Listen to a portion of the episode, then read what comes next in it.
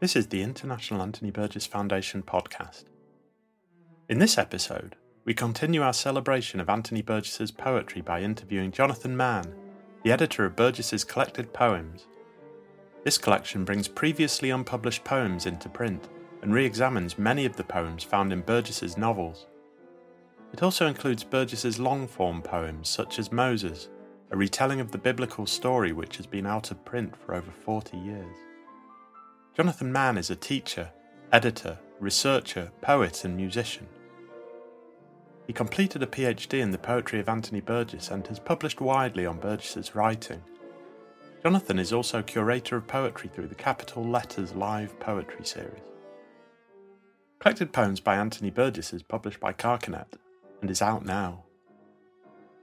It's a pleasure to have Jonathan Mann down the line. Uh, Jonathan, you're the editor of this magnificent 500 page collection of Burgess's poems, uh, the first complete um, selection or collection of his work that we've had.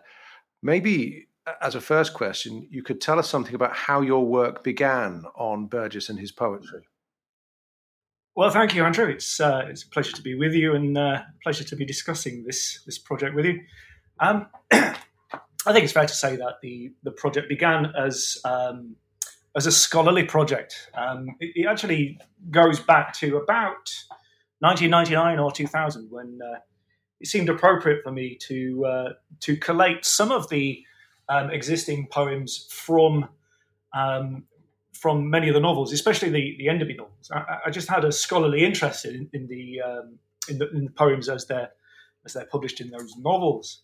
Um, so it, it was just really something I used and brought together so that I could study and understand the poems. Um, and in the process of doing so, um, I realized that there's um, something, there's a sort of a, a hidden uh, series of texts, although they're not so hidden uh, within within the within the novels. Um, so I ended up with a collection of something like um, maybe 50 to 100 uh, poems because at the time I was uh, was writing on Burgess's poetry and I was I was investigating uh, Burgess as a poet for the first time, most especially um, in connection with the Enderby novels. So yeah, I, I put together a, a, very small collection for my own purposes so that I could read the poems in context as poems, as poems that were divorced from their settings in the novel. And in the process of doing so, it became clear to me that the poems themselves um, exist in a, a, very cohesive way and can be read on their own terms, most especially uh, in relation to uh, Burgess's contemporaries. And I, I, be, I became very interested in um, who Burgess was reading as a poet, and I became very interested in where these these strange and wonderful and highly um, uh, highly and, tightly written pieces were coming from.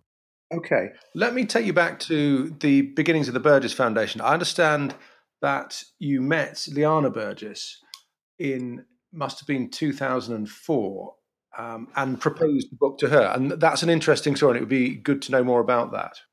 I gave a, a talk at a, a Burgess Foundation event in Liverpool some time ago, and um, my talk was about Burgess and his poetry.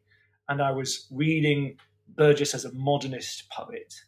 And I delivered this this talk. And at the front was um, uh, was was a woman who was looking very kindly towards me, um, and I sort of half recognised her.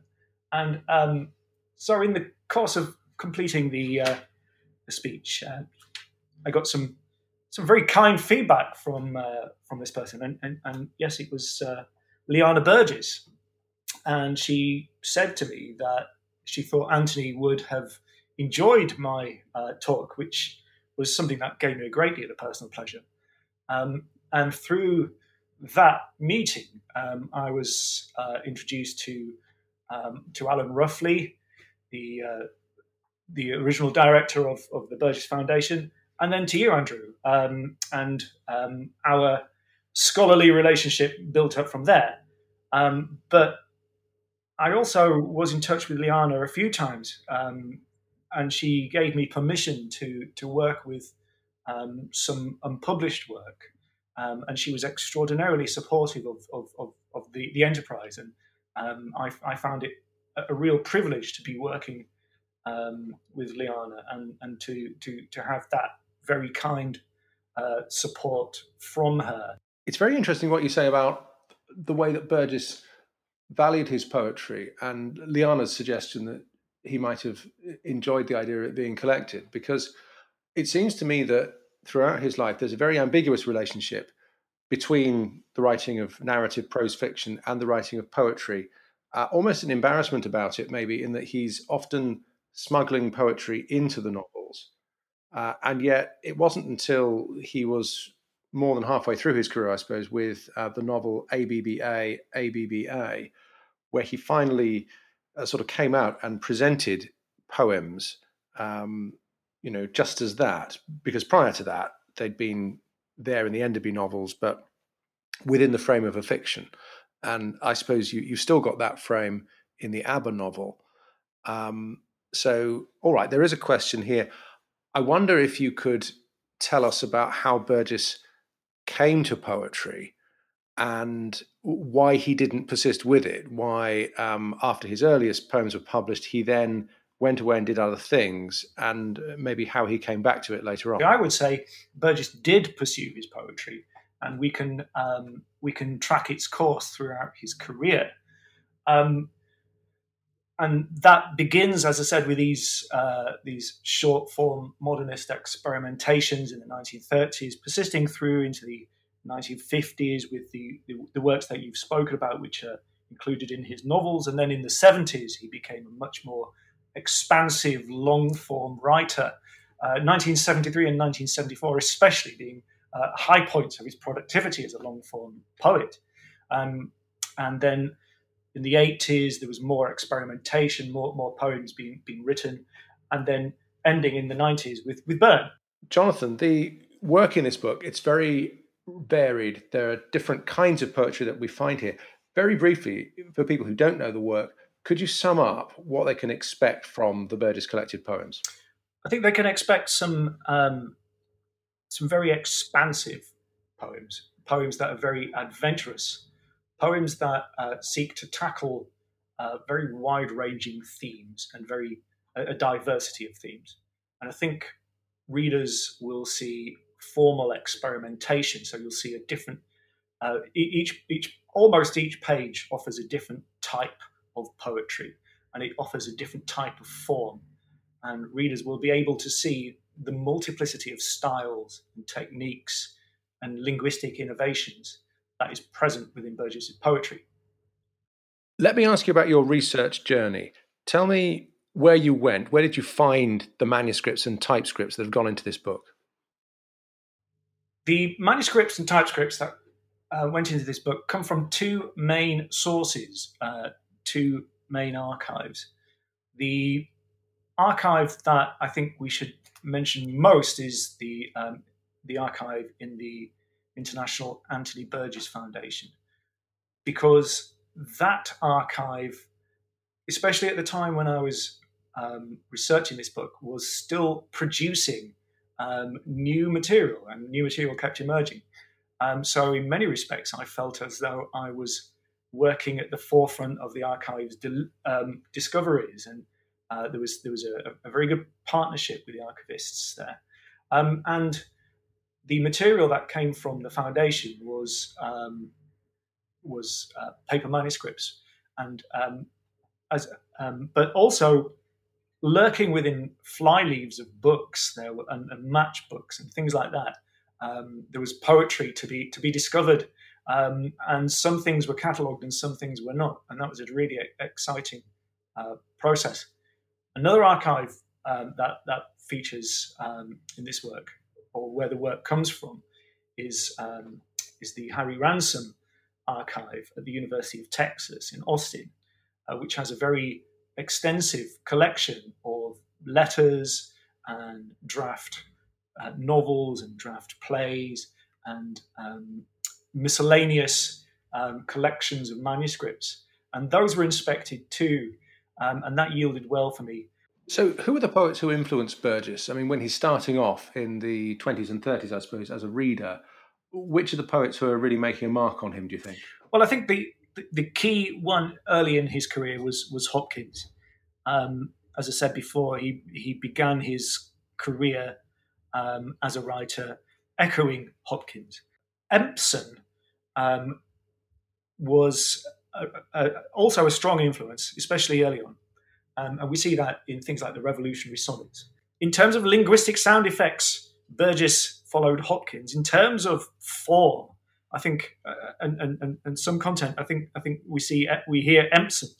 Um, but in terms of the way that Burgess responds to other poets, and the way that Burgess uses mythic things like mythic devices, or the way that he's interpreting history, especially ancient history, and bringing it back into more modern forms. I think um, Burgess takes a lot from Eliot. At this point, we might ask Burgess to join the conversation. We've got a recording of him reading some of his favourite poems here. April is the cruelest month, breeding lilacs out of the dead land, mixing memory and desire, stirring dull roots with spring rain. Winter kept us warm, covering earth in forgetful snow, feeding a little life with dried tubers. Summer surprised us, coming over the Starnberger See with a shower of rain. We stopped in the Hofgarten and drank coffee and talked for an hour. Bin gar keine Russin, stamm aus Litauen, echt Deutsch. And when we were children, staying at the Archduke's, my cousins, he took me out on a sled and I was frightened. He said, Marie, Marie, hold on tight. And down we went. In the mountains, there you'll feel free. I read much of the night and go south in the winter.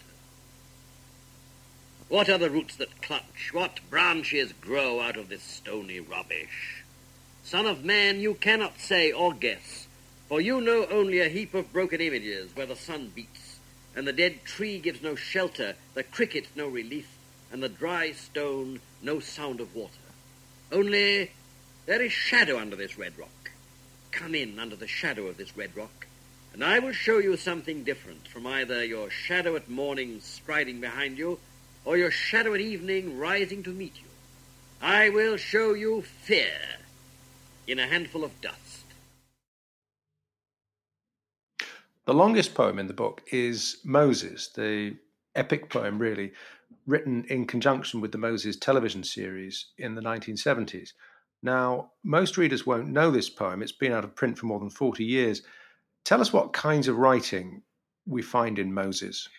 Burgess in his preface doesn't acknowledge it as a poem. He's he says it's it's a treatment. He says he used the form to contain the enormity of the subject, and the epic form that he's chosen, the very uh, ancient traditional epic form that he's chosen, is in many respects um, well suited for the um, for the biblical language and the biblical action and the, the biblical narrative, high, of course, highly biblical narrative of Moses.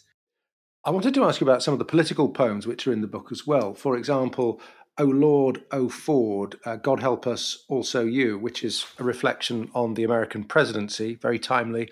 Also, the essay on censorship, which was written in the wake of the Rushdie affair in 1989. Do you think people will be surprised to discover that Burgess was also such a political writer?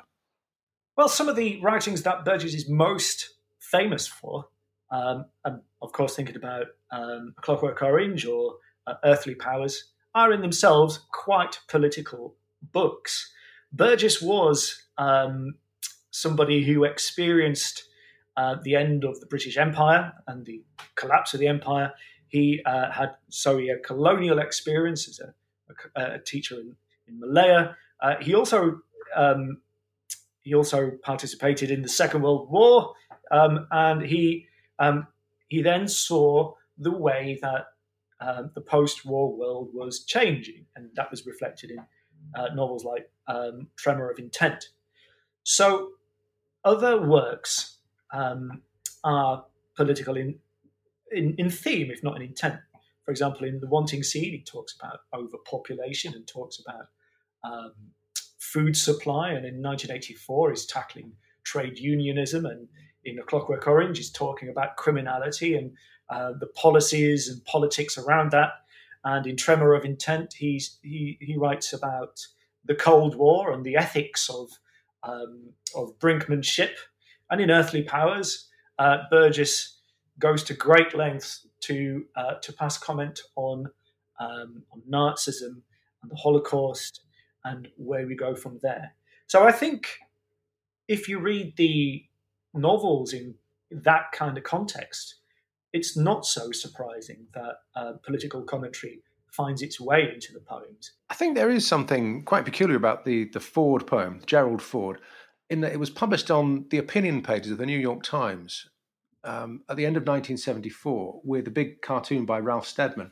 I was trying to think which living poet would get that kind of exposure, would get two pages, broadsheet pages in the New York Times with a Steadman cartoon to write a poem about the State of the Union. And of course, he's not even American. Um, and the, I have no idea who commissioned this, but part of the surprise is to think about how that poem came about, uh, and also the um, the confidence of Burgess kind of rising to the challenge, I suppose.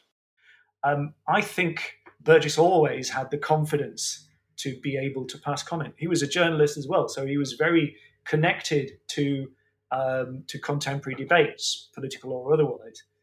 And that poem um, can stand alongside other poems uh, that are about radically different subjects, but also are poems written about substantial, expansive concepts. Burgess described himself sometimes as a novelist who was a failed musician. And it's also worth remembering he never claimed the title of poet for himself in his lifetime. And with all of that having been said, I wonder how seriously did he take his poetry? How seriously should we take it? Burgess, as I said, wanted to be published. Um, and he was serious enough to write um, to write reams of this stuff. He produced a great deal of poetry, and um, the manuscripts I inspected suggested that he was writing poetry in between everything else. So he might have uh, spent the day writing his famous thousand words before, breakfast, then maybe he'll write a sonnet, then perhaps um, we'll have a sonata for lunch, and then then back to prose in the afternoon. Um, I think Burgess was writing poetry as part of his ongoing practice as an artist, and I think if Burgess didn't regard himself as a poet, he wouldn't have gone through what must have been a huge amount of agony and, and labour in producing these very long, these these very expansive, long form, experimentalist, um, but formalist poems. It's interesting to think about the discipline of writing poems alongside writing so much else. And one of the things Paul Howard demonstrated in his work on the Belli manuscripts was that he really did write a poem or a translation of a poem every day at one period in the 1970s. That's kind of interesting um, if we want to think about Burgess you know, keeping going and keeping the work coming out. As we've been speaking, it seems to me that there's a comparison to be drawn between what he's doing with his poetry and what he does with his music, because the range and the formal variety of the music finds its parallel in his poetic output, it seems to me. Um, anyway, all of that's a prelude to asking you what are your favorite poems in this book, and what do you think are the best poems in the collected poems? Well, I'm going to sidestep the question because I, I, I don't really want to suggest I have a favourite poem, although I might, but that's going to stay secret. But um, there is a poem that I want to bring to people's attention, which is, uh, in my view, a very unusual poet, a poem, a very unusual poem, and um, seemingly um, out of step with much of the other material. And that's a strange poem uh, called Nostalgia in Head Plunging. And it's not my favorite poem, but I think it's the most um, interesting poem. It's it's a very undeveloped poem. I don't think it was ever designed for publication. Really, it's a it's it's um, it's a, a piece of experimental uh, experimental writing that I don't think was intended for publication. I think it's a very personal uh, piece of writing, but um, it's unusually direct and it um, intervenes with um, with debates about what poetry is. What do you think is new in this book, Jonathan? And what aspects of Burgess that we didn't know about before can we begin to see through these collected poems?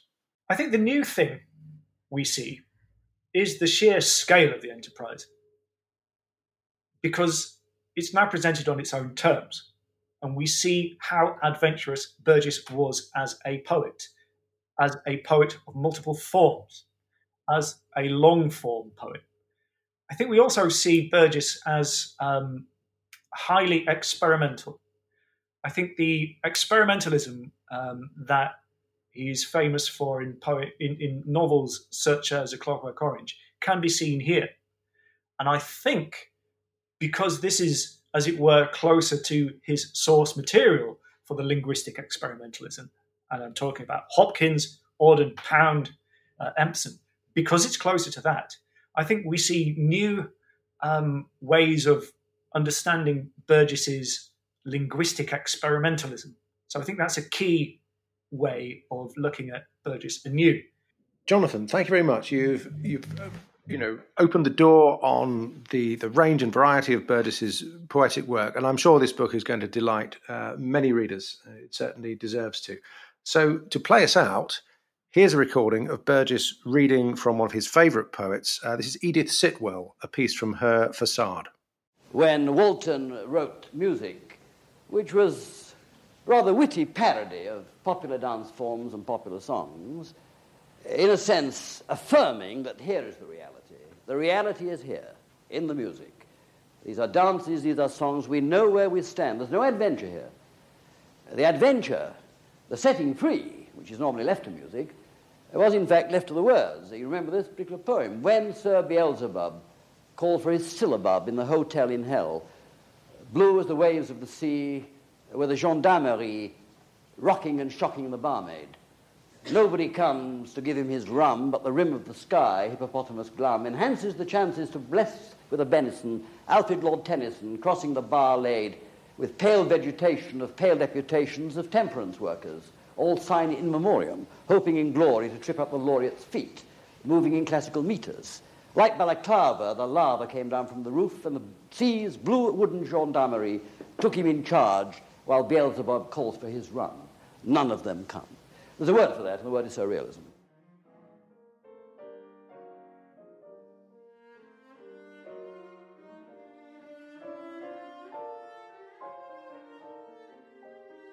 You've been listening to the International Anthony Burgess Foundation podcast.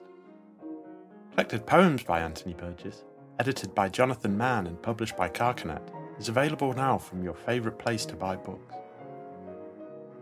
For more information on Anthony Burgess and the work of the Burgess Foundation, visit www.anthonyburgess.org.